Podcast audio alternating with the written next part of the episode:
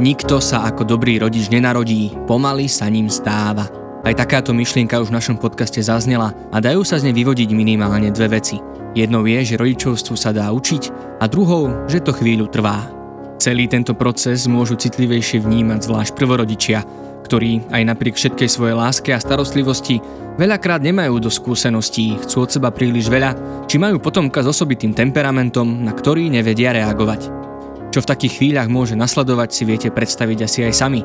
Nedorozumenia, konflikty, krik a plač, frustrácia, únava, pochybnosti a výčitky, či je toto najlepšia cesta, ako si vybudovať s dieťaťom vzťah a rozvíjať jeho osobnosť. Asi vás neprekvapí, keď teraz poviem, že v takejto situácii vám dokáže pomôcť aj terapia. Ale čo by ste povedali na to, keby bola taká, že vaše dieťa sa hrá a vy sa na neho dívate? Lebo presne tak vyzerá filiálna terapia. Čo to teda presne je? Na akých princípoch funguje? A s čím všetkým dokáže pomôcť nielen rodičom, ale aj deťom?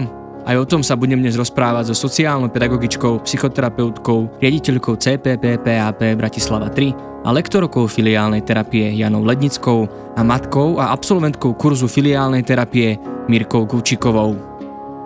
Počúvate hm, psychologický podcast občianskeho združenia IPčko. Moje meno je Marek Franko.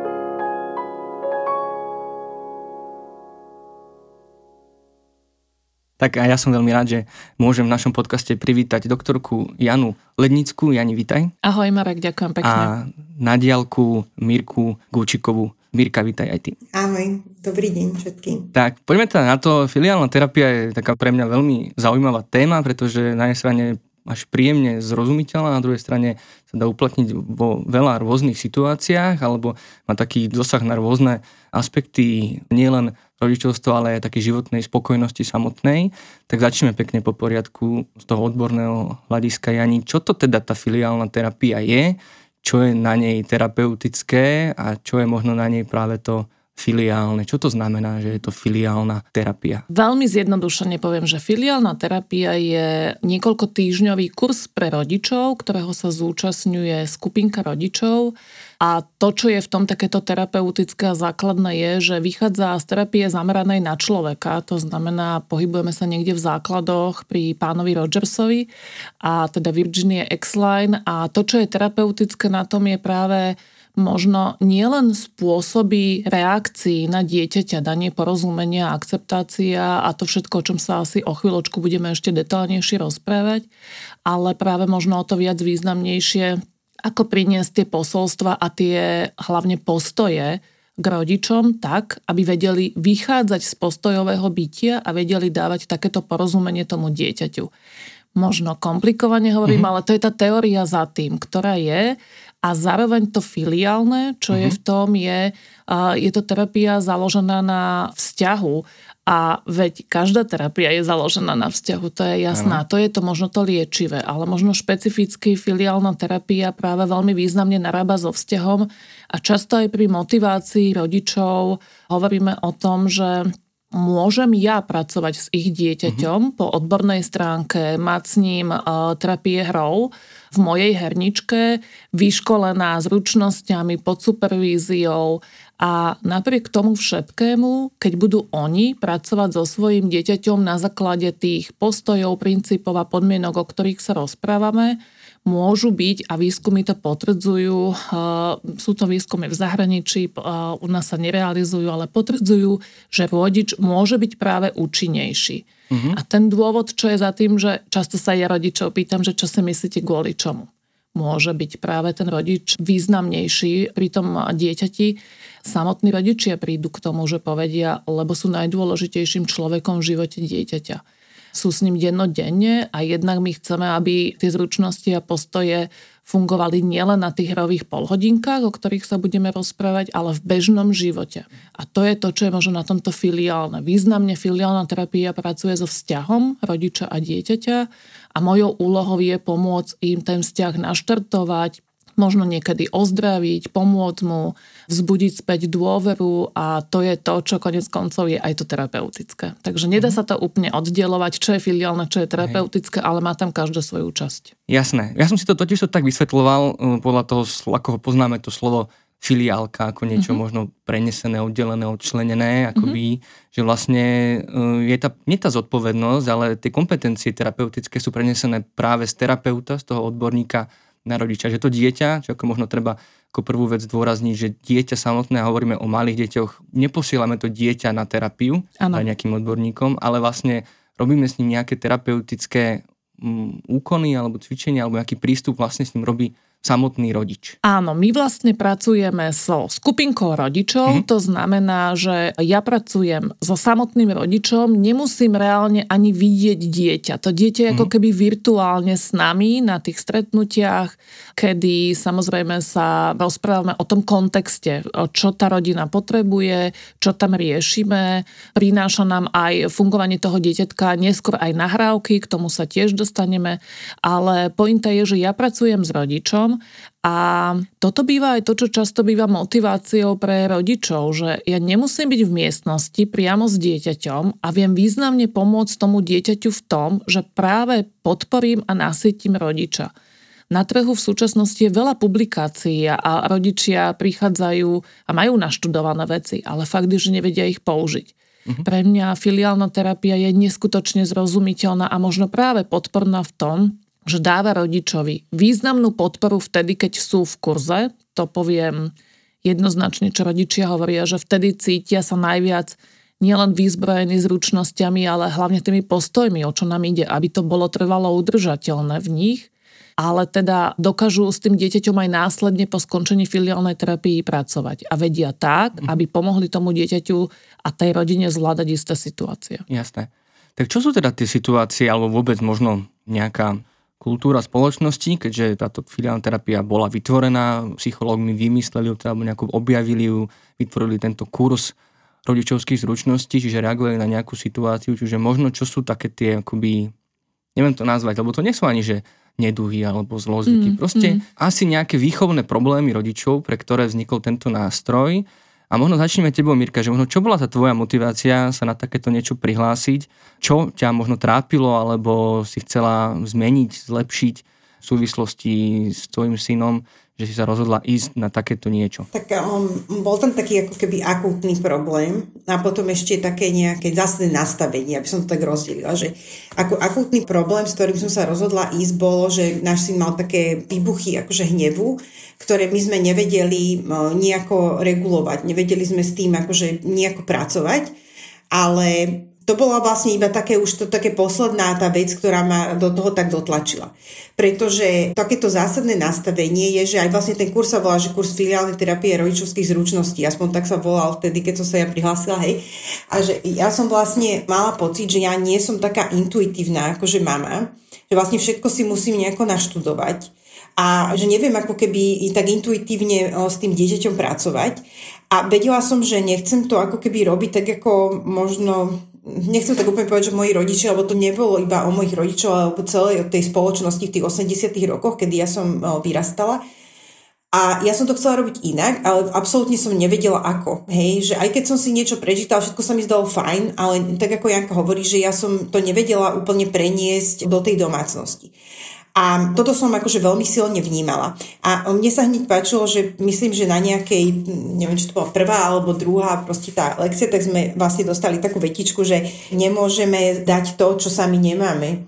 A to bolo veľmi také ako keby aj upokojujúce pre mňa, lebo samozrejme, že keď človek vyrastal alebo bol vedený tými nielen rodičmi, ale všetkými dospelými nejakým spôsobom, takým možno porovnávajúcejším a prísnejším, tak jednoducho je veľmi ťažké byť tomu svojmu dieťaťu takým príjmajúcim rodičom. Ja som chcela byť taký ten príjmajúci rodič, príjmať to dieťa také, aké je a bolo to pre mňa strašne ťažké, keď ani sama seba, ako keby som nevedela tak prijať takú, aká som. Takže toto by som povedala, že boli také dve nastavenia ale v súvislosti s tým hnevom, pretože ty si, Marek, hovoril o tom, že aké sú tie neduhy, tie problémy ako v tej domácnosti, tak ja som vlastne no, aj počas tej filiálnej terapie zistila, že to nebol vlastne ako keby problém toho môjho dieťaťa, ale je to ako keby aj problém môj, že ja sama som nevedela pracovať s tým svojím hnevom, hej že vlastne on celkom dobre s tým pracoval, s tým, čo ja som mu dala, ale ja som mu vlastne nedala moc možností. Hej. Ja sa asi k tomu zapojím. A to Mirka to asi zhrnula, že to je to, čo sa deje, že rodičia prichádzajú s tým, že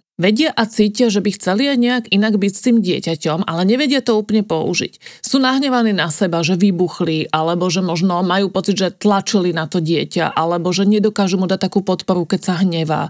Keď sa pýtaš, čo je najčastejšie, býva mm. často pri malých deťoch, že zvládanie hnevu, ale aj zvládanie smútku, naopak, že moje dieťa je často ustráchané, ťažko sa adaptuje v materských školách, čiže to sme úplne v tom najnižšom veku má e, ťažkosti s osamostatňovaním. Čiže možno riešime veľmi významne to, čo sa týka emócie za tým a často prichádzajú rodičia s tým, čo Mirka povedala.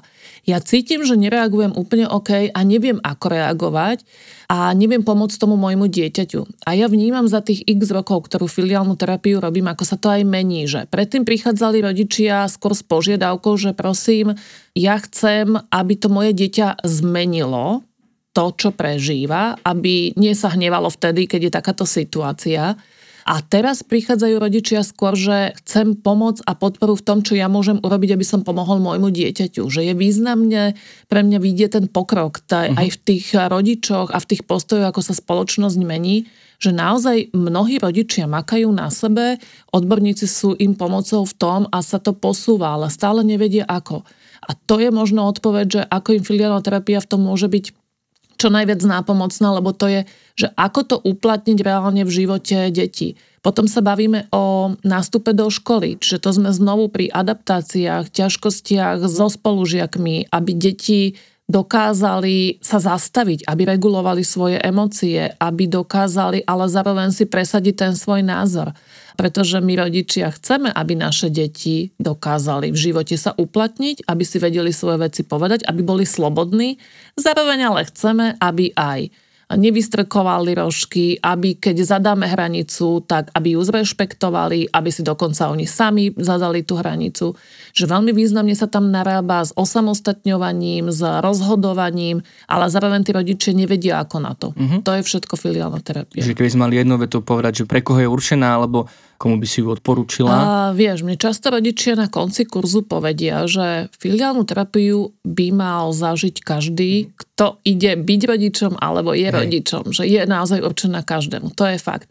Zároveň asi keby, že to povieme, to nenaplníme tie požiadavky ľudí, lebo nie je toľko odborníkov, ale Určite filiálna terapia je pre toho, kto cíti, že potrebuje dať podporu svojmu dieťaťu a vzťahu so svojim dieťaťom pretože veľmi často prichádzajú napríklad maminy, tatinovia, že majú tri deti a cítia, že nie úplne OK dokážu byť podporou pre všetky svoje deti, ale významne vnímajú, že možno ten stredný toho času potrebuje práve významnejšiu podporu, lebo keď sa narodil prvý, dávali mu 100% kapacitu, teraz sa narodilo už tretie dieťatko, tak si uvedomujú, tento je medzi tým školákom, Čiže je to veľmi aj individualizované. To je to, čo nemajú ľudia radi, keď psychológovia odpovedajú.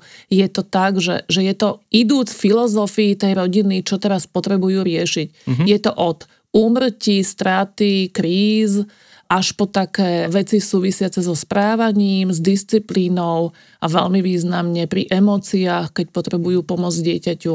A hlavne ja hovorím, základná vec je, keď má rodič, čo je len trochu kapacitu pracovať na sebe. Lebo mm-hmm. filiálna terapia je to, čo povedala Mirka o práci na sebe. Často prichádza rodič na začiatku s tým, že idem pomôcť svojmu dieťaťu a končí, po 11 stretnutiach u mňa končí a povie, ja si až teraz uvedomujem, že v podstate ja som potreboval pracovať na sebe a na svojich zručnostiach a teraz vidím, ako môžem ja byť podporou svojmu dieťaťu. Nezmenia sa možno jeho šialené záchvaty hnevu, i keď oni sa menia a vie v tom byť rodič aj preventívne nápomocný, to je fakt, ale zároveň, že rodič už vie, ako môže v takých situáciách byť podporou dieťaťa. My im často mhm. hovoríme, mm-hmm. že deti si to potrebujú zažívať, to, čo jednoducho z nich tie emócie idú a učia sa z nášho pokoja, z našej schopnosti byť im nápomocný a môžeme dať im iba to, čo vlastníme to je to, čo aj Mirka už vlastne oslovila.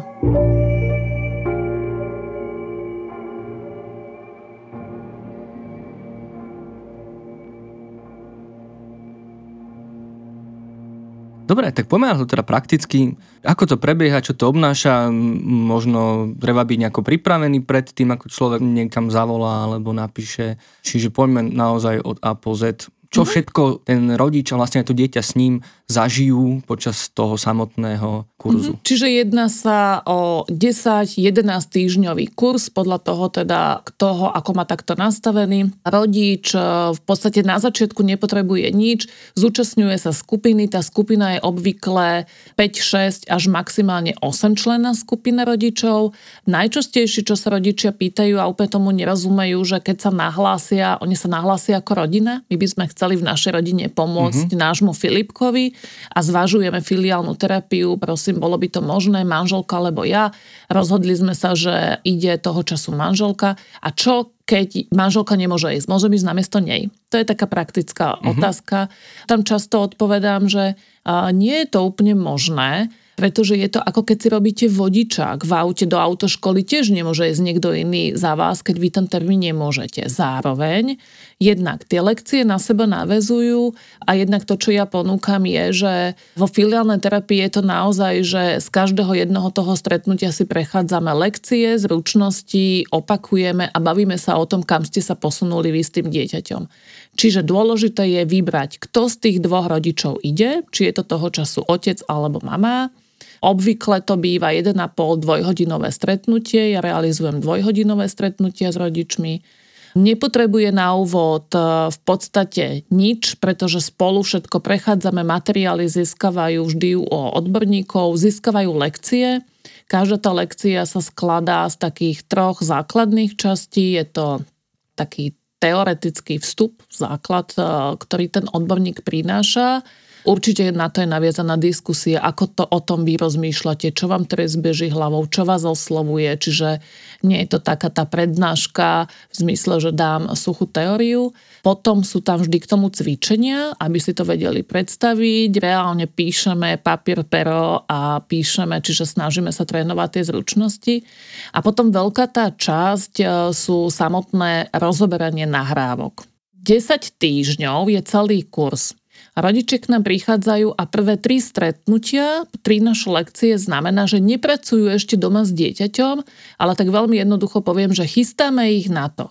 Ako to povedať dieťaťu, čo mu vlastne majú povedať. Taký ten kontrakt si aj oni upratávajú v hlave, čo mu povedať, mm. prečo vlastne prišli, ako mu majú byť podporou. Ako vyzerá samotné to stretnutie, že to je set hračiek, stabilný set hračiek, kde oni v domácich podmienkach budú hrovú polhodinku, lebo tak to voláme, mm-hmm. realizovať, ako ju do toho týždňa dať, Prečo je dôležité, že má mať ona pravidelnosť a má to byť pol hodinka Hej. a nie 50 minútovka alebo mm-hmm. hodina a pol. Čiže také základné princípy, o ktorých sa spolu bavíme a po troch týždňoch jednak dovtedy rodičia aj skladajú sety, chystajú sa mm-hmm. na tieto stretnutia, medzi tým už aj majú stretnutie s dieťaťom, alebo ja často vedím, že aj s celou to rodinou, aby aj ostatné deti vedeli, čo sa tu ide diať a následne rodič po troch týždňoch pracuje a robí takú hrovú polhodinku so svojim dieťaťom a týchto hrových polhodiniek majú 10. A my po treťom našom stretnutí súčasťou tých kurzov je, že rodičia prichádzajú aj s nahrávkou týchto polhodiniek. Dôležité je to práve z toho dôvodu, že my nie metodicky a technicky učíme, že keď vás sa vám dieťa rozplače, tak to tomu povedať. Lebo ako byť empatický, ako reagovať na potreby dieťaťa je niečo, čo potrebujeme dať ako zručnosť tomu človeku. To znamená, my potrebujeme mu pomôcť tým, že keď takto sa dieťa zatvarilo, alebo toto sa udialo, takáto situácia, rodič nám prináša konkrétnu situáciu a my spolu s ním vlastne prinášame, čo on vtedy cítil, ako uh-huh. by sa tam dalo reagovať, ako dať porozumenie tomu dieťaťu, čo sa tam asi dialo. Že to spoločne rozoberáme. Mm-hmm. Každé to jedno stretnutie vlastne rozoberieme takú polhodinku a pomáhame tomu rodičovi aj s tým, aby dokázal ako byť nápomocný. Čo som nepovedala významnú zručnosť je, že ako deti oceňovať, ako ich podporovať, ako nie mm-hmm. chváliť, ale ako mu byť veľkou pomocou. Jasné. Čiže toto je zhruba ten kurz. Možno vysvetlíme vlastne taký ten kľúčový bod toho, že čo je to tá hrová polhodinka a čo vlastne popri nej ten rodič robí, prečo tam treba ten špeciálny set hračiek a čo sa vlastne deje počas tej polhodiny a vôbec prečo je to hra, akoby čo je za týmto, prečo je toto také dôležité v tom celom. Hrové polhodinky, aké my robíme, vlastne vychádzajú z nedirektívnej terapie hrou, čo znamená, že my často rodičom prinášame to, že pre dieťa je hra najprirodzenejším prostriedkom ich trávenia času. A fakt je, že v ich bežnom živote, myslíme teraz v rodičovskom, sa často deje, že moje dieťa sa hrá, tak rýchle idem umyť riady, idem niečo vybaviť, idem telefonovať. A často ukazujeme rodičom a dávame to ako niečo pochopiteľné, že sa to deje, lebo rodičia majú toho celkom dosť. Dávame to porozumenie tomu, že vieme si predstaviť, že vás to ťahá a idete robiť nejaké iné veci, alebo učíte dieťa v tej hre, ako má čo urobiť, keď mhm. stavia mm-hmm. kocku, že sme veľmi múdri, my tí dospelí okolo toho. Málo kedy necháme tak voľne dieťa pri tej hre, ale v tej hre často to dieťa si práve odžíva životné situácie, ktoré prežíva. Prináša veci, s ktorými sa potrebuje vysporiadavať. Ak sa potrebuje, poviem to, že vyzbrojiť, pretože ak sa mu deje nejaká neprávosť v materskej škole a vidí tam nejaké dieťa, ktoré sa presadzuje a on nemá na to kapacitu, tak tu si to možno trénuje. Je tým rytierom s mečom a zápasy, alebo naopak potrebuje byť tým zraneným. Že my často rodičom ukazujeme, že hra je to miesto, kedy dieťa veľmi prirodzene prichádza s tým, čo on vnútorne žije, nejakým spôsobom to vedome nereguluje a nemáme to regulovať ani my.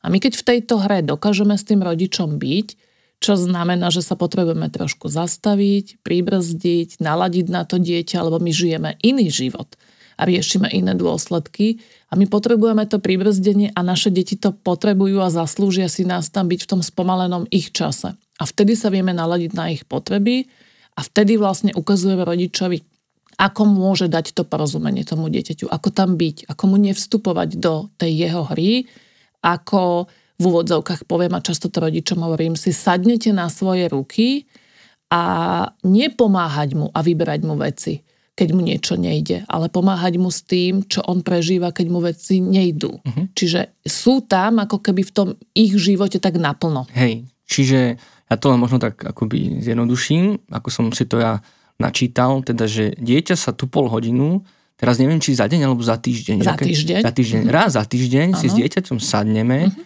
s tým špeciálnym setom hračiek, k tomu sa ešte dostaneme, sa ono hrá, my do toho nejako nezasahujeme, maximálne pomenúvame to, čo ono robí. A nie, že maximálne, ale nevyhnutne. nevyhnutne. My musíme na to reagovať, pretože tiež nie je liečivé, ak by tam ten rodič iba bol a pozoroval. Práve na tom sú liečivé terapeutické a filiálne tie mm. reakcie toho rodičia, to, ako tam on prichádza.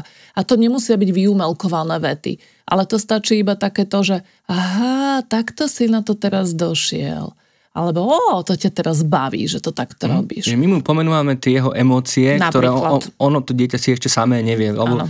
ešte sme asi nepovedali vek, že v akom veku, mm-hmm. o, o akých deťoch hovoríme, kedy môže ísť najskôr na, na tento, alebo teda rodič s dieťaťom v akom veku môže ísť na tento kurz alebo do akého veku naopak? Mm-hmm. Literatúra uvádza, že od troch rokov mm-hmm. je tá spodná hranica, ale fakt je, že máme už rodičov s mladšími deťmi, máme tak od tých dvoch rokov, kedy prichádzajú a tá vrchná hranica je zhruba 10-11 rokov, respektíve my často prinášame to, kým sa dieťa hrá s hračkami. Mm-hmm. A my okrem teda iného robíme aj, že fili adolescent, to znamená učíme rodičov, ale tam už nie je set hračiek, učíme ako byť s tým mladým človekom bez setu hračiek, ale ako s ním tráviť tak čas, aby vedeli spolu komunikovať. Mirka, aké to bolo pre teba vlastne vôbec ten kurz? Alebo akoby zmeniť možno tento, ak si teda mala taký ten prístup, ako Janka teraz vravela, že buď si počas toho, ako sa dieťa hralo, niekam odbehla, alebo naopak si sa hrala s ním a snažila si sa ho naučiť vlastne, že si prebrala tú iniciatívu v tej hre.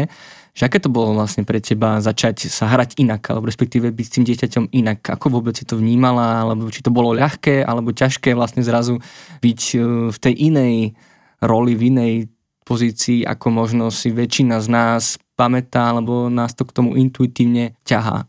Tak o, ja by som najprv k tomu kurzu povedala, že pre mňa, čo bolo ako keby no, super na tom kurze, bolo to, že vlastne tak ako my sme sa učili byť o, voči tomu svojmu dieťaťu taký ako keby nehodnotiaci o, počas vlastne tej polhodinky, alebo teda aj celkovo teda samozrejme v tom bežnom živote, tak o, my sme to videli ako rodičia na tom kurze aj od Janky a od Julky, ktoré viedli náš kurz, lebo pre mňa to bola zásadná vec, že ten taký rogerianský nehodnotiaci prístup, človek si to môže prečítať, čo to je, ale keď to vidí mm. akože v skutočnosti, tak to je, no, to, ja som bola úplne prekvapená. Ja vám dám taký príklad, že ja neviem, prišli sme s nejakou nahrávkou a teraz človek vie, že nerobil všetko tak, ako, sme to, ako to máme na papieroch, hej, lebo tak, takto sme to mali a teraz túto hodinu sme prebrali toto a teraz sme sa na to napríklad tuto chceli zamerať, pozrieť sa na to, alebo ja neviem, proste hoci čo.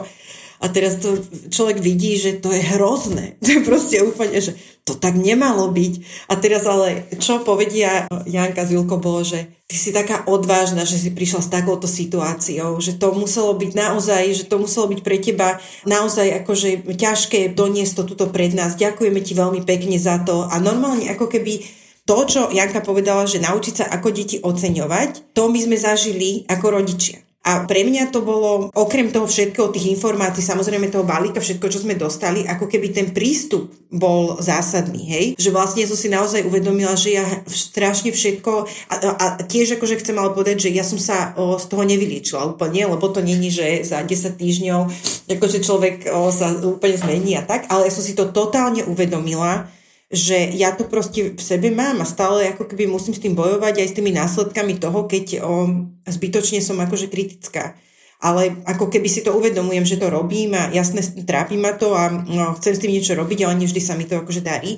A samozrejme toto potom prenášam aj na, na tie deti. Hej, že ako keby, že tú takú nadmernú tú kritickosť, ale teda vďaka tomu, že som zažila, čo to je, keď proste môže byť prijatá taká, aká som a, a vlastne prísť niečím, čo nie je perfektné, ale na tom sa všetkom dá tiež niečo učiť, tak to bolo pre mňa proste absolútne úžasná skúsenosť. No a čo sa týka takého toho, že možno, že na začiatku som si to nevedela úplne predstaviť, že ako ja budem robiť tie polhodinky, ale vlastne naozaj tie tri kurzy, vlastne to bolo 6 hodín, boli dostatočné na to, aby akože človek sa sám odvážil a tiež naozaj, že s tou prvou nahrávkou nemusí prísť, keď sa na to necíti, takže to je úplne v poriadku. A si myslím, že tá príprava bola dostatočná, že som sa tak ako keby tešila na to a chcela som to už o, vyskúšať.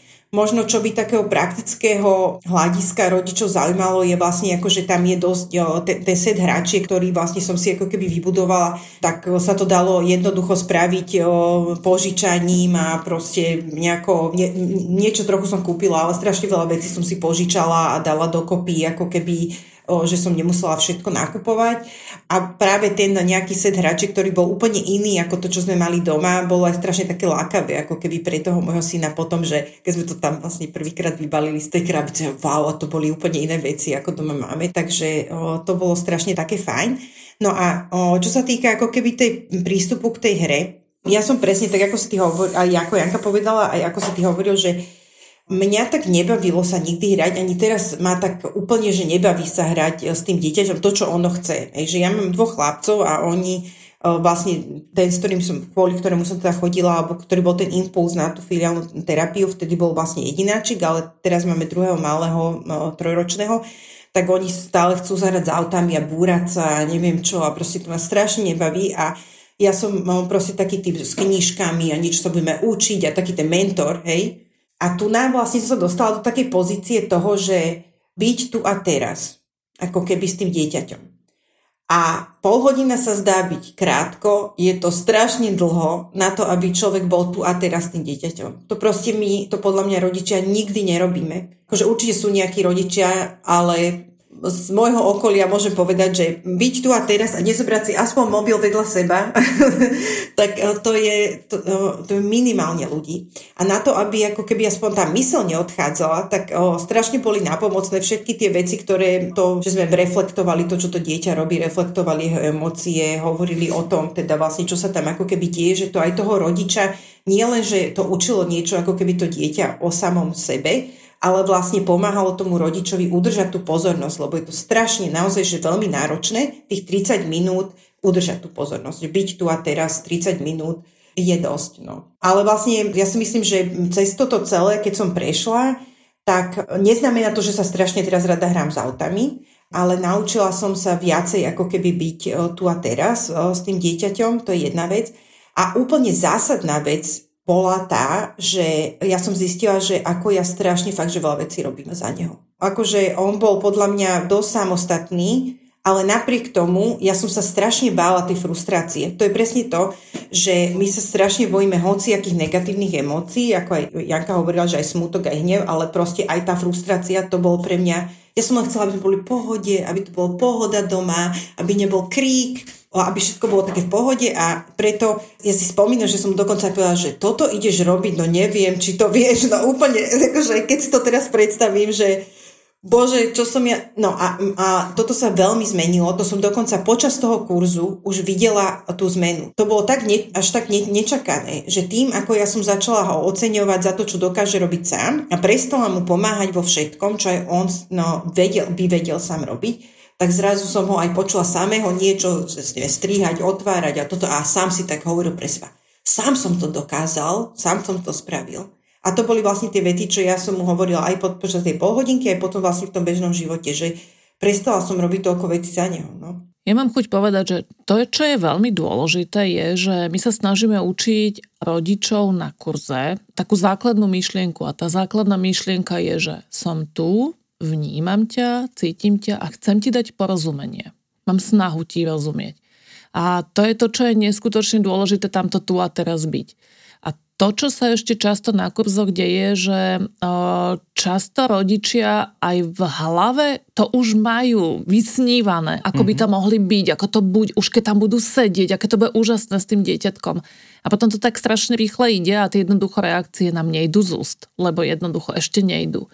Čiže to, čo chcem povedať, je neskutočne dôležité. Kurs filiálnej terapie nie je jednorazový kurz. To sa nedá naučiť za jeden víkend a hodím to do seba. To je naozaj o postojoch a o zručnostiach, preto je neskutočne dôležité, že sa bavíme minimálne o troch mesiacoch. A veľakrát rodičom na úvod aj poviem, že viete, možno ma bude musieť niečo na úvod vziať, možno nejaké vaše stereotypy, možno niečo, s čím by ste neboli OK, lebo to je to, s čím nie ste OK a potom budeme budovať aj to, aby ste vy s tým boli a vedeli tie vety, nie dať, ako majú byť, ale tak, ako vy ich dokážete aj sa s nimi stotožniť a sú napomocné tomu dieťaťu. Mm-hmm. A mhm. to je to, čo hľadáme, ako keby ten, nedá sa to povedať, že vlastný štýl, ale to, aby to ten rodič dokázal použiť.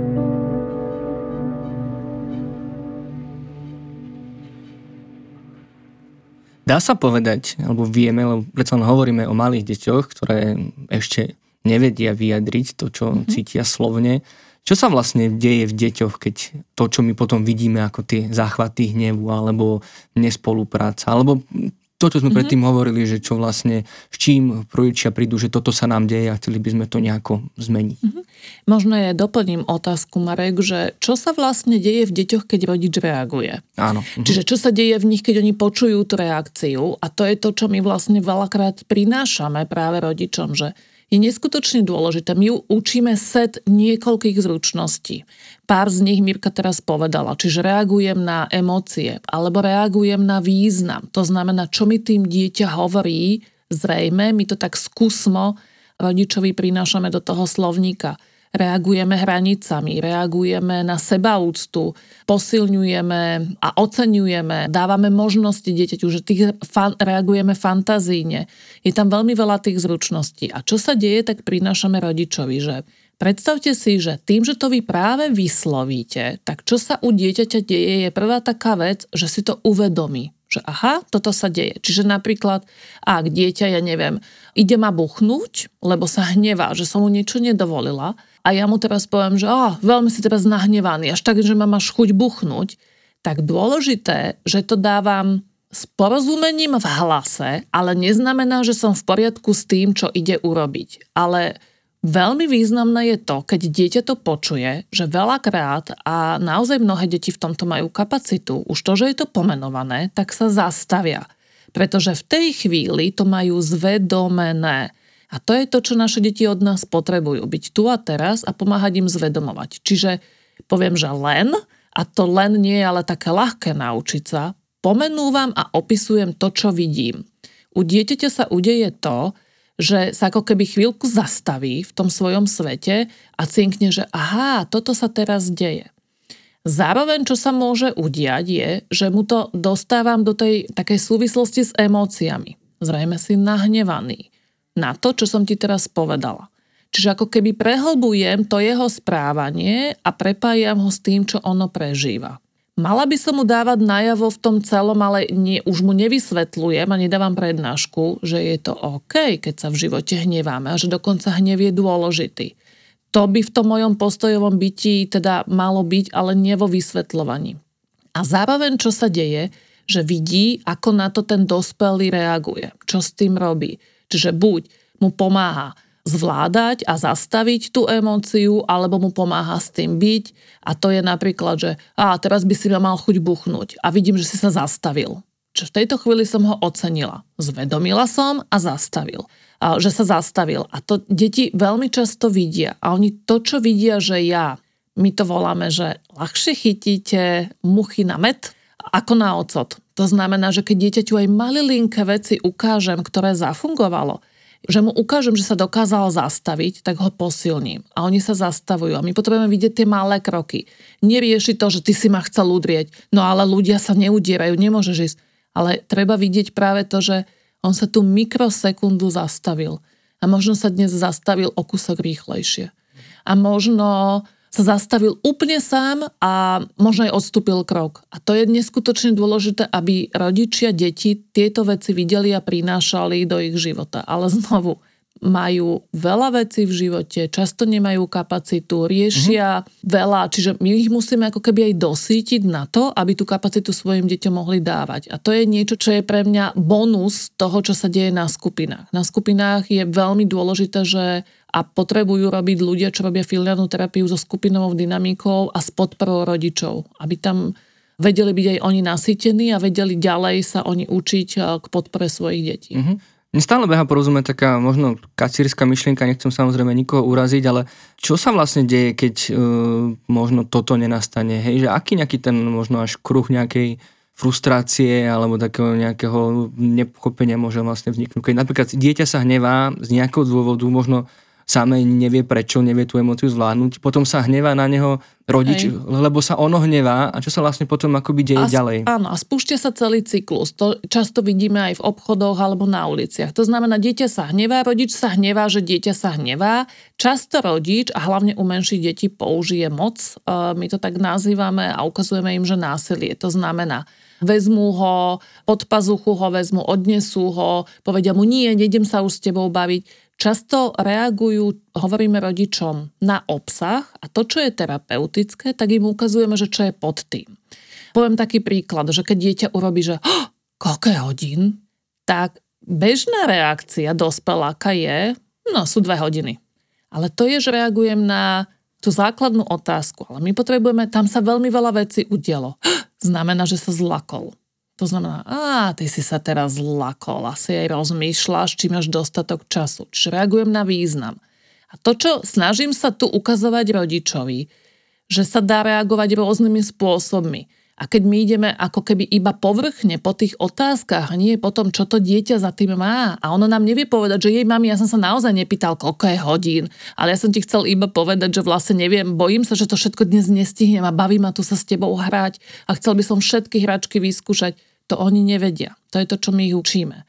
A to je to, čo je za tým, aby sme my dokázali priniesť rodičovi, aby videl a chytil sa obsahu a významu a potrieb detí. Mm-hmm.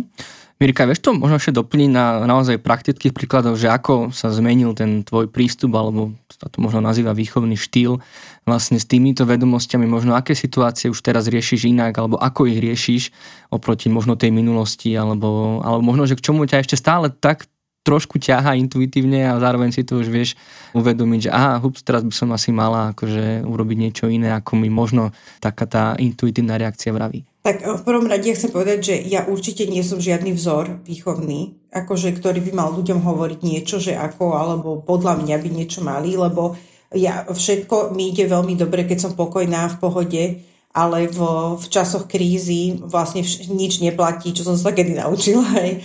Takže na tom ešte musím veľmi pracovať aj sama so sebou. Ale ja by som chcela povedať iba, čo sa napríklad zmenilo o to, s tým hnevom. Alebo teda, že čo som tam, ako keby, na čo som tam prišla. Aj to sa akože postupne o, teda upravilo a hlavne akože to aj bolo také ako keby obdobie, hej, že, že on vlastne, keď som začala chodiť na filiálnu terapiu, tak Matúš mal 4 roky aj asi 8 mesiacov, hej, že, takže to bol fakt, že naozaj ešte malý a vývojovo samozrejme veľa vecí sa zmenilo.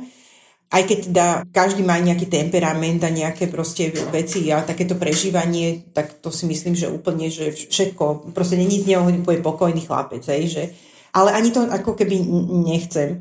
Vlastne, čo sa týka toho hnevu, tak hlavne ja som si uvedomila, že my sme mu vlastne nikdy nedávali nejaké možnosti, že ako si ten hnev vybiť a že my sme vlastne iba stále očakávali, že on bude vlastne pokojný a ešte, ako presne ako, ako hovorila, že ja som akože myslela, že ja keď mu vysvetlím, prečo by sa nemal na to hnevať, tak on to pochopí a on akože si povie, že mama má pravdu alebo niečo, že dojde k nejakému akože osvetleniu a jednoducho osvieteniu a že on už bude akože s tým úplne v pohode aj s tými vecami, ktoré sa mu akože nepáčia a bude to super. A o, ešte kým mal ako keby taký vzdor ten o, detský, tak som to ako keby tak prečkala, ale potom už to išlo, stále som mu nedávala tie možnosti a potom to išlo do toho horšieho a horšieho. No vlastne som sa ako keby naučila to, že ja mu musím dať nejakú možnosť o, ten hnev vybiť a aj možno aj reflektovať to, že všimnúť si, kedy už sa to stupňuje a dávať nejaké ako keby nápady, že čo by akože mohol robiť zároveň akože my sme, zase nemôžeme dať to, čo my nemáme, že my sme taký dosť s mojim mužom, ako nie sme taký moc dynamickí, ako by som povedala, takže je to ťažké potom ako keby zladiť tieto temperamenty, ako keby u nás, hej. Takže napríklad dávať také ako keby možnosti, ako si vybité hnev a čo u nás totálne fungovalo, určité obdobie bolo, že pretlačanie sa on um, ako keby um, ma pretlačil tak, že som akože sme spadli napríklad na postel alebo niečo a sme to viackrát opakovali a tým, že on ako keby vyhral, tak on, uh, je, on my sa začali smiať a proste ako keby z neho to vyšlo. A tiež ďalšia vec je taká, že oveľa viacej sme si uvedomili, že aký je strašne potrebné, aby sme proste mali ten pohyb, išli von, keď sa začne nejaká hústiť tá situácia doma, tak vypadneme von, spravíme nejakú dlhšiu prechádzku, proste tak by sa on mohol prebehnúť, aby vlastne mohol zo seba dať tú nejakú energiu von. Takže toto je ako také preventívne. A postupne teda tie, sa to nejako upravilo. Ja ťa ešte doplním, Miri, a mne čo beží v hlave, že to, čo je na tom filiálne je, že my sa snažíme rodičom ukázať, že keď som ja nahnevaná a idem dieťaťu vysvetľovať, ako nemá v hneve reagovať a kričím po ňom, tak toto je presne tá ukážka, čo nemáme robiť. Ale zároveň sa to nedá inak, lebo tú emociu ja vtedy v sebe mám. Čiže ako keby prinášame rodičovi to, a to je, čo Mirka teraz povedala, ako napríklad zadávať hranice. A to je, že Filip, ja vidím, že si na mňa veľmi nahnevaný teraz za to, že som ti toto povedala alebo nedovolila. Do ľudí sa nestrká. A môžeš dojsť a povedať, mami, hnevám sa, mami, nepáči sa mi to. To znamená, že je veľmi dôležité, aby tamto dieťa videlo konkrétnu možnosť a tá konkrétna možnosť je vyslovene učíme rodičov až v priamej reči. Ako to má vyzerať, pretože ja často sa pýtam rodičov, že a čo chcete od neho, aby urobil v tej situácii? A oni mi povedia, že no, aby sa zastavil. OK, ale ako sa to naučí? Aby sa uh-huh. zastavil.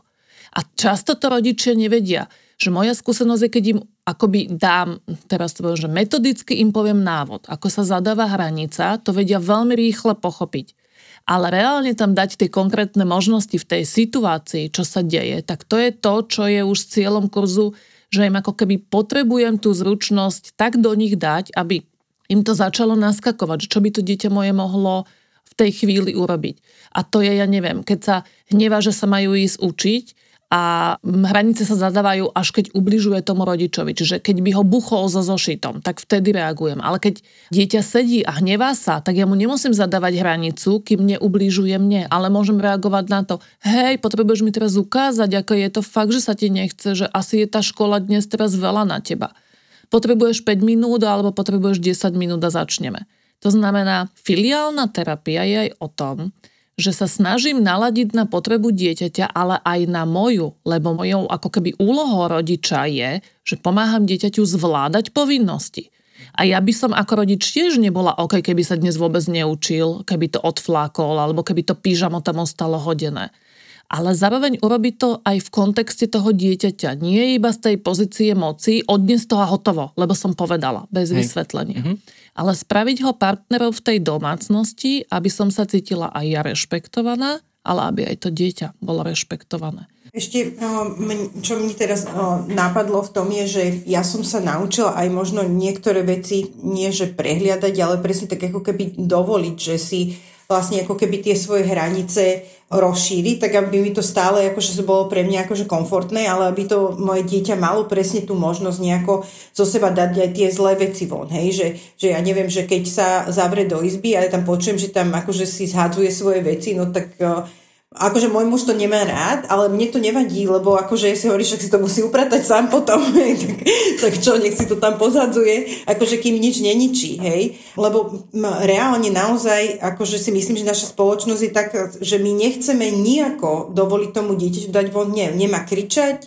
nemá búchať, nemá proste rozhadzovať, akože a dávame mu minimálne možnosti, hej, že o, nechceme ho pustiť von niekedy, hej, tak ako nie, my ho chceme pustiť von, ale sú, ako viete, že chcem akože povedať, že, že tých možností má to dieťa málo, takže som sa naučila tiež, že že niekedy ako keby si povedať, že no tak dobre, tak teraz teraz potrebuje sa trochu vyzúriť, nechám mu priestor. A tiež aj napríklad mu niekedy povedať, že ja teraz nemôžem byť s tebou, lebo ja som veľmi nahnevaná a že teraz bude lepšie, keď si dáme na chvíľku ako keby od seba, ideme trošku akože pauza. Ty si sa pred nejakým časom, Marek, pýtal, že v čom je filiálna terapia. Filiálna, a mne to opakovane prichádza a mm. znovu mám, že filiálna terapia je o tom, že sa nepokazí vzťah medzi mnou a dieťaťom. Že sa udeje situácia, ktorú Mirka teraz popísala, ale nie, že sa na nej posekajú, ale že skúsia tú situáciu obaja tak zvládnuť, že na konci toho dňa nebude ten rodič mať výčitky, čo sa udialo a nebude to dieťa nahnevané na toho rodiča a bude pre neho dôverou. Bude to, že si povie, že OK, tá moja mama, dobre, chcela byť nápomocná, nepačilo sa jej to, ale bola tu, bola tu, či sa hnevám, či plačem, či... A toto je neskutočne dôležité. My často prinášame rodičom a účinok filiálnej terapie je tom, na konci kurzu Veľmi často sa umocňuje vzťah medzi rodičom a dieťaťom. Deti vo významnejšej miere prichádzajú, a sú to teda aj výsledky výskumov, prichádzajú, že viac dôverujú tomu rodičovi a viac sa na neho navezujú, ale nie v zmysle závislosti, ale v zmysle dôvery. A to je strašne dôležité. My chceme od deti, aby boli samostatné.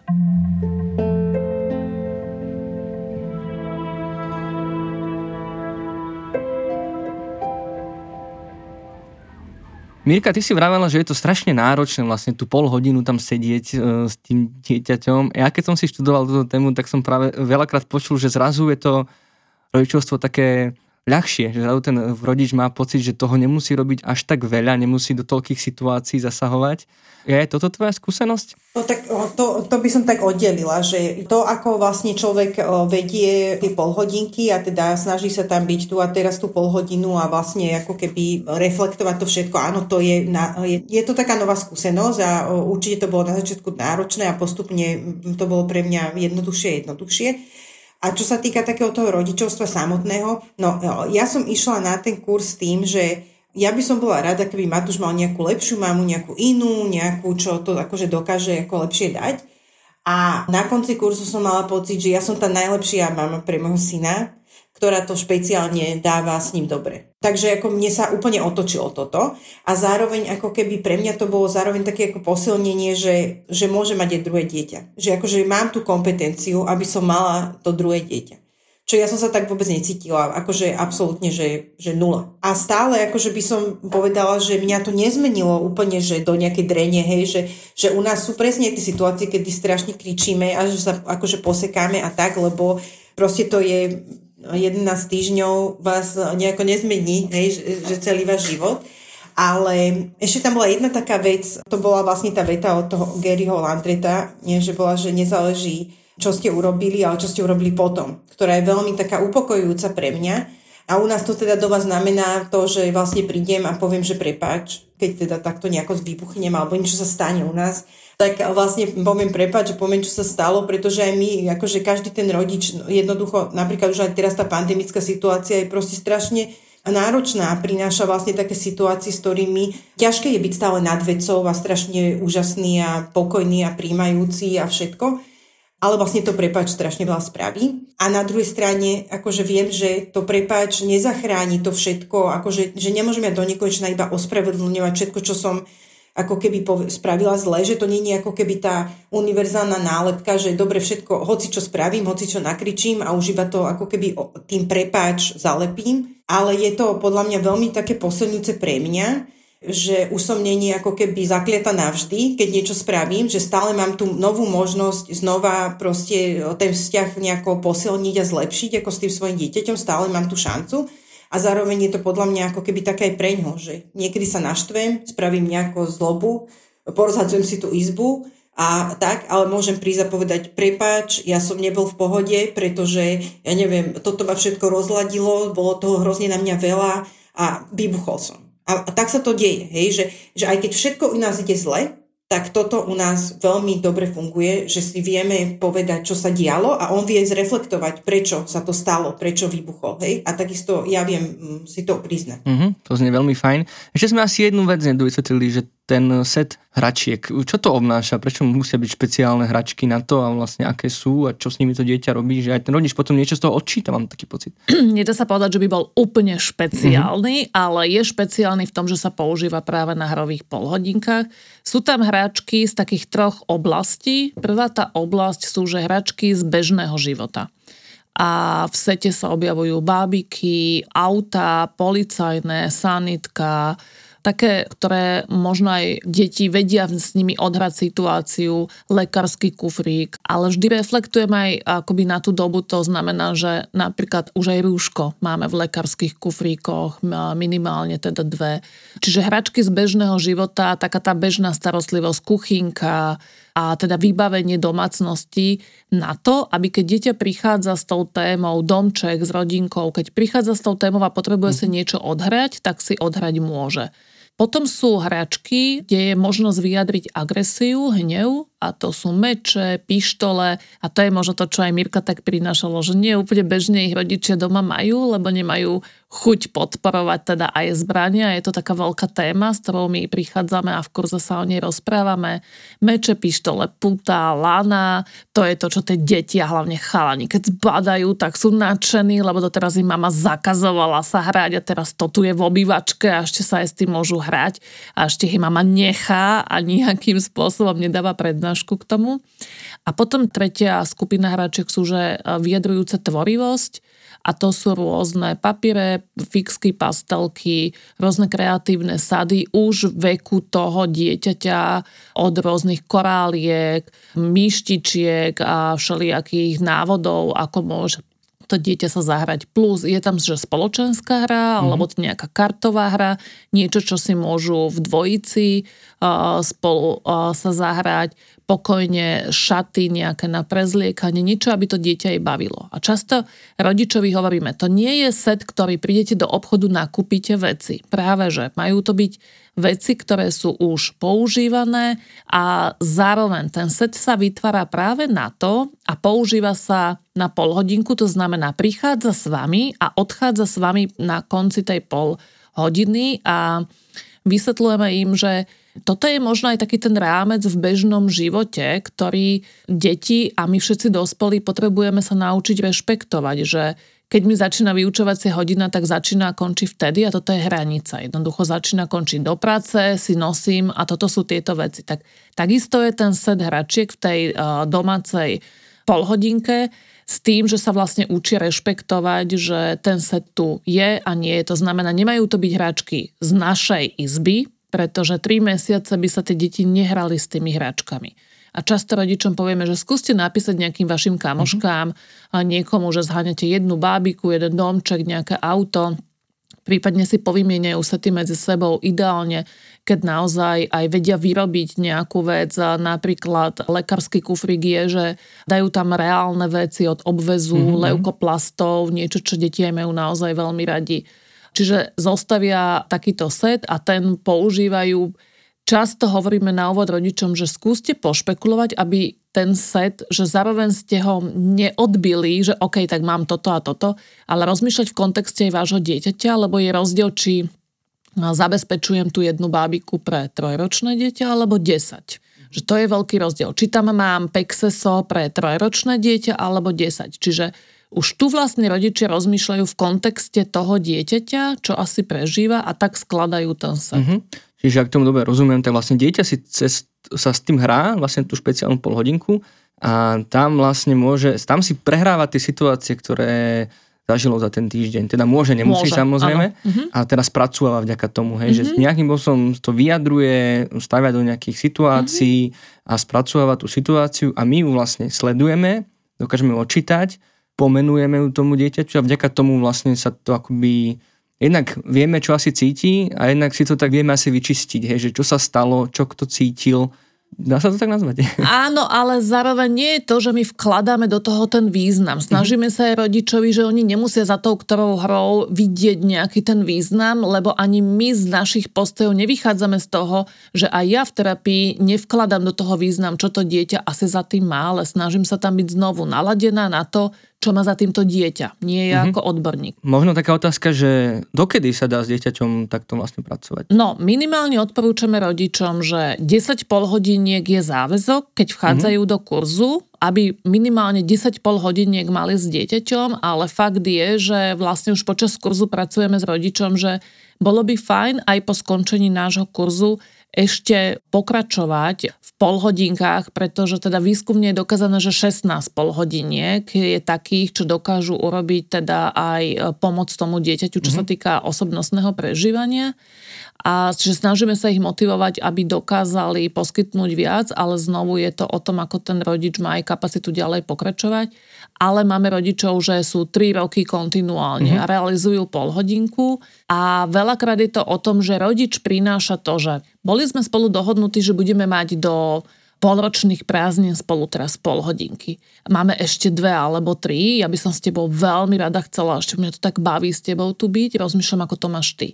To znamená, že aj rodič prináša to, ako to má dieťa a možno to tak vyznie vyumelkované, že tak jak terapeut robí kontrakt a ukončuje, tak to prináša mm-hmm. on aj sem tomu dieťaťu. A často hovoríme rodičovi, že je neskutočne dôležité, aby sme naučili deti aj sa lúčiť pretože oni nie sú učené často v živote lúčiť sa s vecami. Je im to tak jednoducho povedané, je koniec školského roka a hotovo. Ale že, že sa aj potrebujeme lúčiť s ľuďmi, s vecami v živote, tak to nás neučia. A to je aj súčasťou filiálky. Čiže prinášam to, že mali by sme spolu končiť, ako to máš ty. A keď dieťa povie, že končíme, OK, končíme, možno si je máš chuť, aby sme si k tomu ešte čo to povedali. Mm-hmm. A keď budeš mať chuť, môžeme kedykoľvek s filiálkou začať. Veľakrát sa stane, že príde samotné dieťa a povie, že mami, ja si pamätám tie naše polhodinky, mohli by sme ich znovu mať. A je to niečo, čo tie deti cítia, kedy ten rodič tam naplno je, pomáhajú im. Myšlienkou sa vraciam späť ešte, Marek, k tomu, že tam sa nemusia iba hrať. To nie je o hre ako takej. Veľakrát máme polhodinky také, že to dieťa sa tam nehrá, ale je blízko pri rodičovi, češe mu vlasy, objíma ho, je s ním vo veľmi významnej blízkosti a nemusí používať ani set hračiek. Že to nie je o tom, že dieťa si rozohráva nejakú situáciu ale ja mám pol hodinu na to s tým tam dieťaťom byť. A vôbec ešte neodznelo to, že máme pol hodinky, kedy dieťa tam nechce byť. A je vo vedľajšej izbe, vykrikuje na toho rodiča. Hovorím, no hádam si, nemyslí, že ja ti pôjdem na tú pol hodinku, lebo je nahnevané mm-hmm. z mhm. bežného života, lebo sa udela nejaká situácia. Čiže znovu aj toto je už pol hodinka bežiaca s tým dieťaťom a je veľmi dôležité, aby rodič aj toto odchytil. To znamená, Znovu, ja nejdem po obsahu a neodpovedám dieťaťu, že hej, myslím si, alebo že áno, dojdi sem, ale idem už v tých postojoch, je, že á, si na mňa nahnevaný, chceš mi to dať teraz pocítiť. Hej, asi si, teraz možno aj si uvedomujem, že si to zaslúžim, asi som to prehnala a ok, ja som tu a naša polhodinka beží. To znamená, ukazujeme rodičov, ako byť tou stabilnou súčasťou dieťaťa, či sa im niečo v živote deje alebo nie, či sú nahnevaní alebo nie a ako ten pokoj, čo najväčší, ako sa len dá, ale aj tú moju emociu a ten hnev priniesť. A tak, aby to bolo pomáhajúce aj dieťaťu.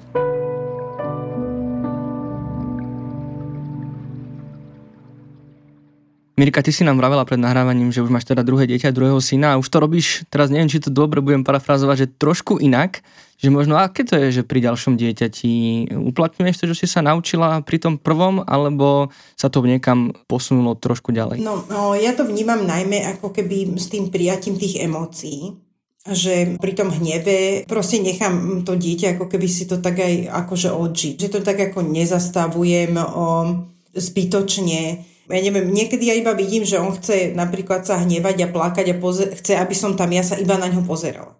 Že nič vlastne iba nechce, iba sa postaví pred... Ja mu dám ako tomu menšiemu, hej, že dám mu tie možnosti, že čo by sme mohli, môžem ťa zobrať na ruky, alebo čo. A on iba chce niekedy, aby som iba tam bola a pozerala sa na ňo, ako on pláče a kričí a ako sa hnevá. A potom on skončí a utrie si slzy a povie, že on je v pohode. A opäť toto sa nedá akože porovnať, lebo to môže byť aj úplne iný temperament, ako keby toho dieťaťa, kde ten prvý bod taký zádumčivejší, ako keby taký tento je viacej extrovertnejší, takže neviem ja presne povedať, že či je to tým môjim postojom, ale myslím si, že to proste pomáha, že ja sa toho toľko ako keby nebojím. Hej, že nebojím sa toho, že, že sa hnevá, hej, že, že to dieťa sa hnevá, že nechám ho proste ako keby sa odhnevať. A potom, čo je také úplne nápomocné, lebo teda tento môj druhý syn má len 3 roky, tak to je, že dlho mu trv, má dlhý ten taký ten obdobie vzdoru, všetko je nie, všetko je nie tak o, veľmi dobre ako keby funguje, že mu dávam na výber iba z dvoch možností, ktoré sú pre mňa v poriadku, hej, že on, on sa nechce prezliekať, tak my mu nepovieme, že sa nemusí, ale poviem mu, že budete prezliekať mama alebo táto. A on si väčšinou vyberie, hej, že alebo ja neviem, že ideme von na odražadlo alebo pešo, hej, a jednoducho už tam není tých milión možností, už, už, už má on nejaké hranice, ktorých sa on akože rozhoduje a má aj tú ako kompetenciu, že, alebo teda kompetenciu, tú, aj tú možnosť, že dáme mu tú moc, že môže sa rozhodnúť v tom, čo je pre nás akože v poriadku, aby, aby teda chceme, aby išiel von, chceme, aby sa prezliekol a tak. Ale zároveň som si povedala, že v niektorých veciach nejdem boj, tam, keď nevládzem, keď, ne, keď som v situácii, že nevládzem s ním bojovať, tak proste s ním nepoviem. A to napríklad pre mňa znamená, že keď on chce nejakú sladkosť, a ja vlastne nevládzem s ním teraz sa naťahovať, lebo ja neviem, mám niečo pracovné alebo proste nechcem teraz tú hádku, tak ja mu to dám proste. A už to neriešim to, lebo ja, ja mám pocit, že horšie je to, že my, aj to samozrejme sa mi stáva stále, ale že najhoršie je zo všetkého to, byť strašne prísny a potom sa nechať prelomiť. Hej. Riešim tie situácie takéto prísnejšie iba vtedy, keď ja naozaj mám na to ten, tú že keď, keď to vládzem. Hej, čiže nie je to nejaká akoby, že cesta, alebo teda kurz k nejakej slobodnej výchove, dieťa si robí, čo chce, ale práve naopak, že, že učíme ho akoby rešpektovať tie hranice, ale s tým, že tá pol hodina je tam pre neho, že teraz som tu ja pre teba, že teraz nemusíš počúvať, čo chceme my, kam ísť na výlet, alebo čo si obliec, alebo čo budeš jesť, ale že teraz naozaj, že aspoň túto pol hodinu za týždeň sme tu pre teba, vnímame ťa, čokoľvek Hej. chceš, robíš, je to úplne v poriadku. A oni to veľmi oceňujú, pretože je to taká významná polhodina, často ju zbožďujú, tešia sa na tú maminu a zároveň im často ale prináša zmetok, pretože často vidie tú maminu inak. Tak jak v tom bežnom živote je tá mamina, že cvak, cvak, rýchle to ide, no, ráno tomu zddd, a zrazu tu teraz veľmi prináša, ako môžeš, toto je čas o tebe, že, že toto je to, čo im aj často robí taký ten mm-hmm. zmetok, že čo sa to tu vlastne deje. Čiže tam je neskutočne dôležité, aby ten rodič naozaj, že naplno a zároveň veľmi zrozumiteľne pre dieťa vysvetlil, že vieš, tak sa to v živote riešime mnohé situácie, ja si uvedomujem, že školu a často je možno medzi nami aj krík a mne je to ľúto, že to tak je a chcem byť ty v tom nápomocná. A jedna z tých vecí je, že mali by sme spolu také polhodinky, kedy vlastne môžeme robiť tie veci, ktoré ty si tak nejako vymyslíš alebo sa rozprávať alebo sa hrať, ale kedy je dôležité, že ja všetko odložím, nikto iný tu s nami nebude, nebudem tu mať mobil a budem sa tu snažiť byť čo najviac iba naplno s tebou. A oni keď si potom tú maminu tam reálne odžívajú, že ona tam nemá telefón, že ona sa neotáča, že majú, ja neviem, ďalšie bábetko vo vedľajšej izbe a otec sa stará o bábetko, alebo naopak, otec je tu a mamina, že pre nich je to neskutočne cenné a aj toto je to liečivé a terapeutické, že vidia, že ja som najdôležitejší v tejto chvíli pre mojich rodičov. A tá polhodina musí byť veľmi stabilná v živote toho dieťaťa, to znamená musí byť pravidelná.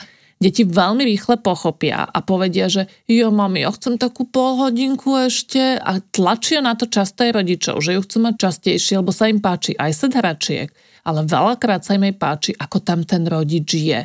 Oni veľmi rýchle pochopia, že on ich zrazu nediriguje. Alebo že im povie, že dieťa sa opýta, že mami, toto sa ako používa? A často rodičom povieme, že dajte späť tú kompetenciu slobodu dieťaťa, čiže tá vyumelkovaná odpoveď teraz bude znieť, e, že povedzte mu, že tuto môžeš použiť ty ako chceš. To znamená, že zrazu to dieťa, že aha, ono má možno aj samé nápad a zavesí si puta na hlavu ako náušnice a mamina sa na tom baví a nie rieši to, že preboha hrá sa s putami. To znamená, že zrazu ten svet medzi nimi v niečom je taký iný, kúzelný, mm-hmm. čarovný. A to je to, čo možno práve tá filiálka, znovu tá polhodina, veľmi významná, pravidelná, dáva.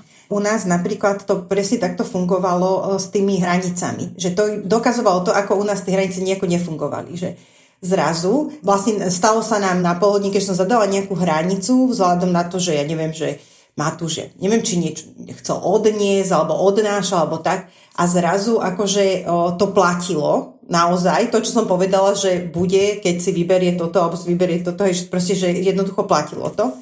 A on zrazu povedal, tu nič nefunguje. Lebo on mal zrazu pocit, že veď ja som kedysi mohol spraviť niečo, potom sa niečo povedalo, že sa stane, ale nakoniec, však ako poďme to naspäť, to bude v pohode, však ako nevadí, pozri, už som v pohode. A že by sme povedali, jasne, ty už si pohode, tak už je to OK, hej. A zrazu akože on videl, že to naše slovo platí. On bol z toho úplne vykolajený. Takže áno, toto sa napríklad u nás veľmi zmenilo. Mirka priniesla viacero takých, um, my to voláme, že pravidlá na začiatku a Nedá mi povedať, že autorom toho kurzu, o ktorom sa my rozprávame, je Gary Landret, významný terapeut a teda je veľmi dôležité povedať aj, že celý tento manuál, celý tento set a to všetko s tým spojené priniesla Zuzka Tatarová Dubeková mm-hmm. na Slovensko. A možno zdá sa mi veľmi dôležité, že práve Gary Landret priniesol takú veľmi milú čas a každá tá lekcia začína takým pravidlom a to je to, že nemôžeme dať deťom niečo, čo nevlastníme. Alebo nie je dôležité to, čo sme urobili, ale to, čo urobíme potom, mm-hmm. ako sme niečo urobili. Hej. Sú to možno také vetičky, ktoré možno nechcem, aby zneli ako klíše, ale veľakrát ľudia aj po skončení kurzu povedia, že toto je to, čo si z toho pamätám. Toto je to, čo mňa zasiahlo, mňa ako rodiča človeka a pamätám si tú vetičku a toto je tá téma, na ktorej ja musím robiť. A zdá sa mi to teda veľmi sympatické na tom a veľmi také, ja poviem, že také, za mňa Gary Landred je veľký človek, či také človečenstvo, ktoré do toho dal. Hej, a to som sa vlastne niekde dočítal, teda, že, sa, že deti sa musia naučiť hrať. Uh-huh. Vlastne, že uh-huh. aké sa to zdá, že deti sa hrajú prirodzene, ale že to tiež vlastne je cieľou z tej filiálnej terapie, že dať im tú slobodu v tej hre alebo v, také, tú, v tej vlastnej schopnosti? Áno, dať im jednak tú slobodu, ale dať im aj takú tú kompetenciu, že ty tu o tom rozhoduješ. A naše deti od školského systému počnúc mm-hmm. a mhm. materskej škole základnej nemajú slobodu rozhodovať sa, čo teraz môžu ísť robiť a žiaľ, deje sa to aj v našich rodinách, lebo tiež sme tlačení tým časom, že ráno potrebujeme, aby toto a toto mm-hmm. bolo rýchle zrealizované.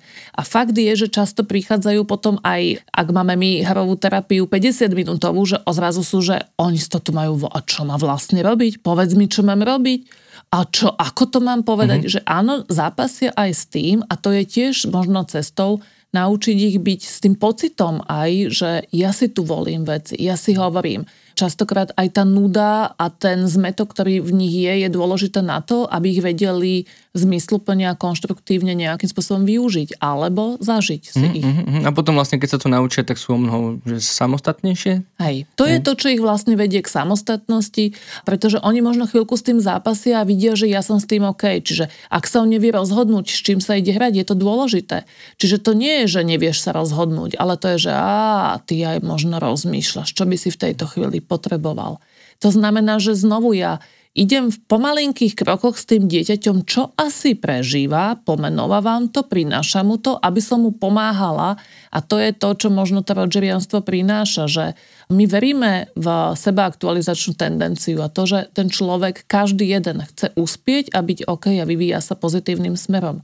A keď ja tie podmienky naplním pri tom dieťati, tak uh, to, akokoľvek to on potrebuje toľko času, mu dám, tak on príde práve s tým potenciálom a to, čo v tej chvíli potrebuje a vie z toho vyťažiť. Mňa napadá, čo ten druhý rodič vlastne. Hovorila si na úvod, že iba jeden rodič mal by teda to celé absolvovať, celý ten kurz. A ten druhý rodič môže ísť potom za ním, alebo ano. je to vôbec vhodné, aby aj obidva rodičia vedeli, mali tieto zručnosti? Je to vhodné, je to ideálne, ale znovu je to o podmienkach tej danej rodiny, ktorá je. Niekde sú dvojice, ktoré prídu a povedia, že môj partner, manžel si to číta, rozprávame sa vždy po každom kurze a spolu si prechádzame veci, lebo teda na kurze máme aj, my to voláme, že domáce úlohy, ale najnovšie to voláme, že také challenge pre rodičov, že čo majú nad čím sa zamyslieť, vypracovať, urobiť, mm-hmm. čiže že trošku tým žijú aj počas toho týždňa a niekedy to robia práve s tým druhým dôležitým svojim človekom, partnerom v živote.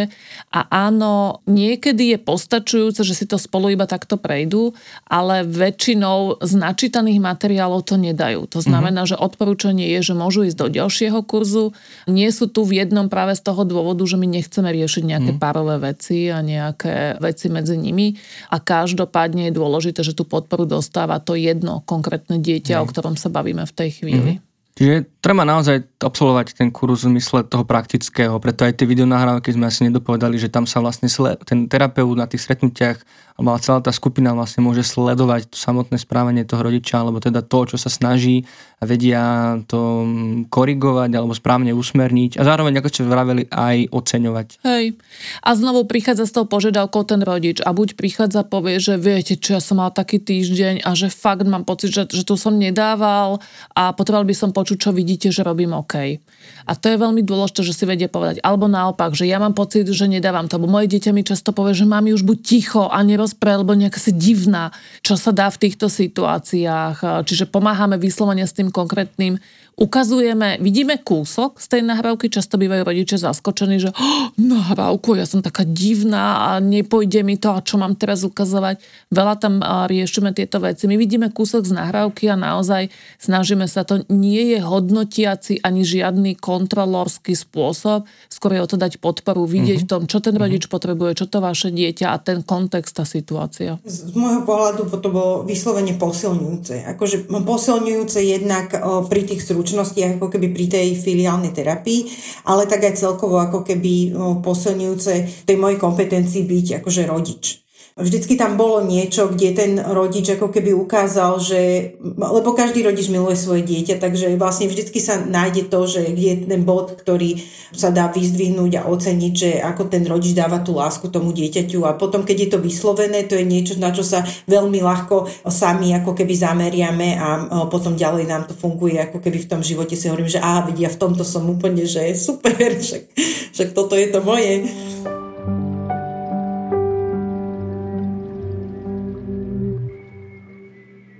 A má filiálna terapia aj nejaké limity, že čo nedokáže, lebo keď si čítam články o nej, tak uh, same chváli na to sú a možno je niečo, čo od toho neočakávať? Rozhodne jedným z limitov je, že už vstup rodiča do samotnej filiálnej terapie, to znamená, ak rodič nemá kapacitu riešiť teraz veľa životných situácií, musí byť na veľa poliach. Často totiž to príde aj rodič, že viete, my sme v rozhodovej situácii a chcem na pomoc tomu môjmu dieťaťu.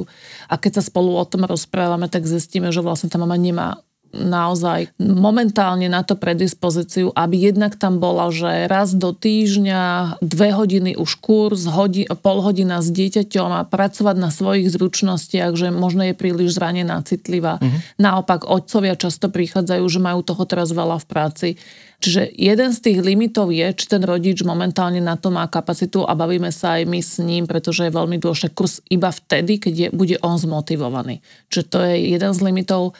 A druhý, čo sa týka detí, ja teda robím terapiu hrou zameranú na deti x rokov a žijem týmto prístupom dennodenne v práci a teda aj v domácich podmienkach ja nemám dieťa, s ktorým by som týmto spôsobom nefungovala, lebo toto nie je nástroj. Ja takáto jednoducho som. Ja som mm-hmm. tak v čakárni s tým klientom, ako som s ním následne v herničke.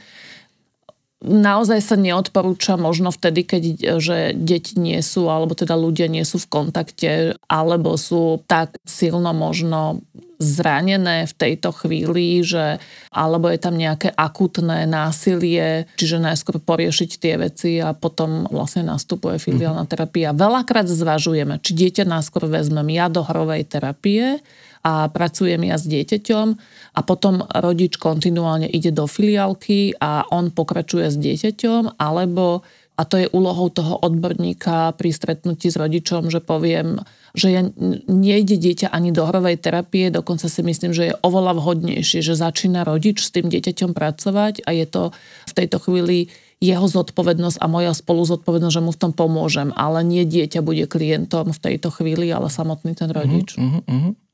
Mirka, je niečo, čo tebe, že nepomohlo, alebo máš pocit, že toto od filiálnej terapie neočakávať? Tak ja som to tak viackrát spomenula, že ja si myslím, že nemôže človek očakávať, že sa sám zmení ako keby za tých 11 týždňov úplne a že zrazu bude akože všetko to, čo si kedy ako keby vysníval. Ale pre mňa ako je perfektné to, že príde do toho bodu porozumenia a možno, že toho, že ako to dieťa jemu zrkadlí to, kým on sám je. Hej? Že niekedy my to vyčítame tým deťom a vlastne, keby sme sa na to bližšie pozreli, tak vidíme, že to sú tie naše vlastné veci iba ako keby v malom, že sa nám ukazujú. Ale čo akože o to neočakávať? No, pre mňa ako keby osobne je problém ten, že som, že stále, ja ne, mám stále, neviem veľmi dobre pracovať s tými hranicami. To je niečo ako keby také asi najťažšie, bo aj to bolo v tom kurze také najťažšie, aj to zostalo. A na to je veľmi dobre, keď sa ako keby pokračuješ, no myslím, Janka, však stále robíte aj také tie supervízne stretnutia, ale ja tým, že nie som z Bratislavy, tak ja som vlastne na to už potom nedochádzala, lebo už ten kurz bol pre mňa dosť taký záťažový. Ja som vlastne dochádzala každý týždeň vlastne 100 kilometrov kvôli kurzu. Vlastne moja kamarátka Sonia Pekarovičová, ona vlastne robí filiálnu terapiu v Novomeste nad Vahom a ona je špeciálna pedagogička a keď ja vlastne o, niekedy mám vlastne také pochybnosti celá alebo nejaký problém, tak vlastne ja si to s ňou ako keby prejdem a ona ma často vracia presne do tých vecí, čo sme prešli ako keby o, vlastne počas toho kurzu a mi vždy mi to pripomenie, že aha, veď vráť k tomu a vráť sa k týmto hraniciam a vráť k tým veciam, ktoré ste vlastne preberali. Takže ja si myslím, že, že je to dôležité ako keby že ne, čo nemôže človek očakávať, je nemôže očakávať, že to bude vedieť navždy, ale dá sa vlastne, to som chcela povedať, že stále sa dá ako keby sa k tomu prinavrátiť, že keď už vlastne ten kurz máme pre deň, tie materiály človek má, ale akože existujú tí odborníci, ktorí stále vás vedia vrátiť k tomu, čo ste sa naučili. Hm. Často my hovoríme rodičom, že viete, práve my sme tá generácia, čo v niečom to máme veľmi ťažké, lebo my sme práve generácia, že sme si zažili, že ako deti sme mali byť poslušné, nerozprávať, nevyčleňovať sa veľmi, byť tam v tej šedej zóne, to bolo vtedy OK, ale zároveň máme vychovávať deti, ktoré sú výnimočne ojedinelé, mm. ktoré naozaj sú komunikačne zručné, ktoré zároveň vedia za seba vystúpiť a povedať si názor, že, že naozaj my sme si to sami nezažili, žili sme v inej dobe a naši rodičia voči nám fungovali iným spôsobom, ako teraz my by sme mali to odozdať našim deťom a ako aj my sme ten prerod urobili a chceme, aby teda aj naše deti v tom boli vychovávané. Čo by ste odkázali rodičom, ktorí, nechcem to nazvať, že zápasia, ono to není samozrejme nejaký boj, ale teda možno pochybujú o tom, či robia veci správne, alebo majú pocit, že to úplne nefungujú, nevedia sa napojiť vlastne na to svoje dieťa. Máte pre nich nejaký odkaz, možno okrem toho, že aby šli na filiálnu terapiu, že možno ako upokojiť vlastne tých starostlivých a milujúcich a láskyplných rodičov, ktorí naozaj chcú dať tomu dieťaťu čo najviac, ale ešte to úplne nefunguje. Ja mám také posolstvo, že každý, kto sa, alebo väčšina, kto sa z nás ide stať byť rodičom, tak chceme byť čo najmilujúcejším a čo najdôveryhodnejším rodičom pre to svoje dieťa. A chceme pre to svoje dieťa, tak ako sme si to kedysi vysnívali a ho držíme teraz v ruke alebo pozeráme sa na ňo, lebo je už veľký a vidíme ho, chceme mu dať v živote čo najviac, ako sa len dá. A tam býva veľmi pomáhajúce sa k nemu a k deťom späť priblížiť. To znamená späť si zachytiť to svoje dieťa. Pre mňa je krásna myšlienka, že každý z nás bol dieťaťom.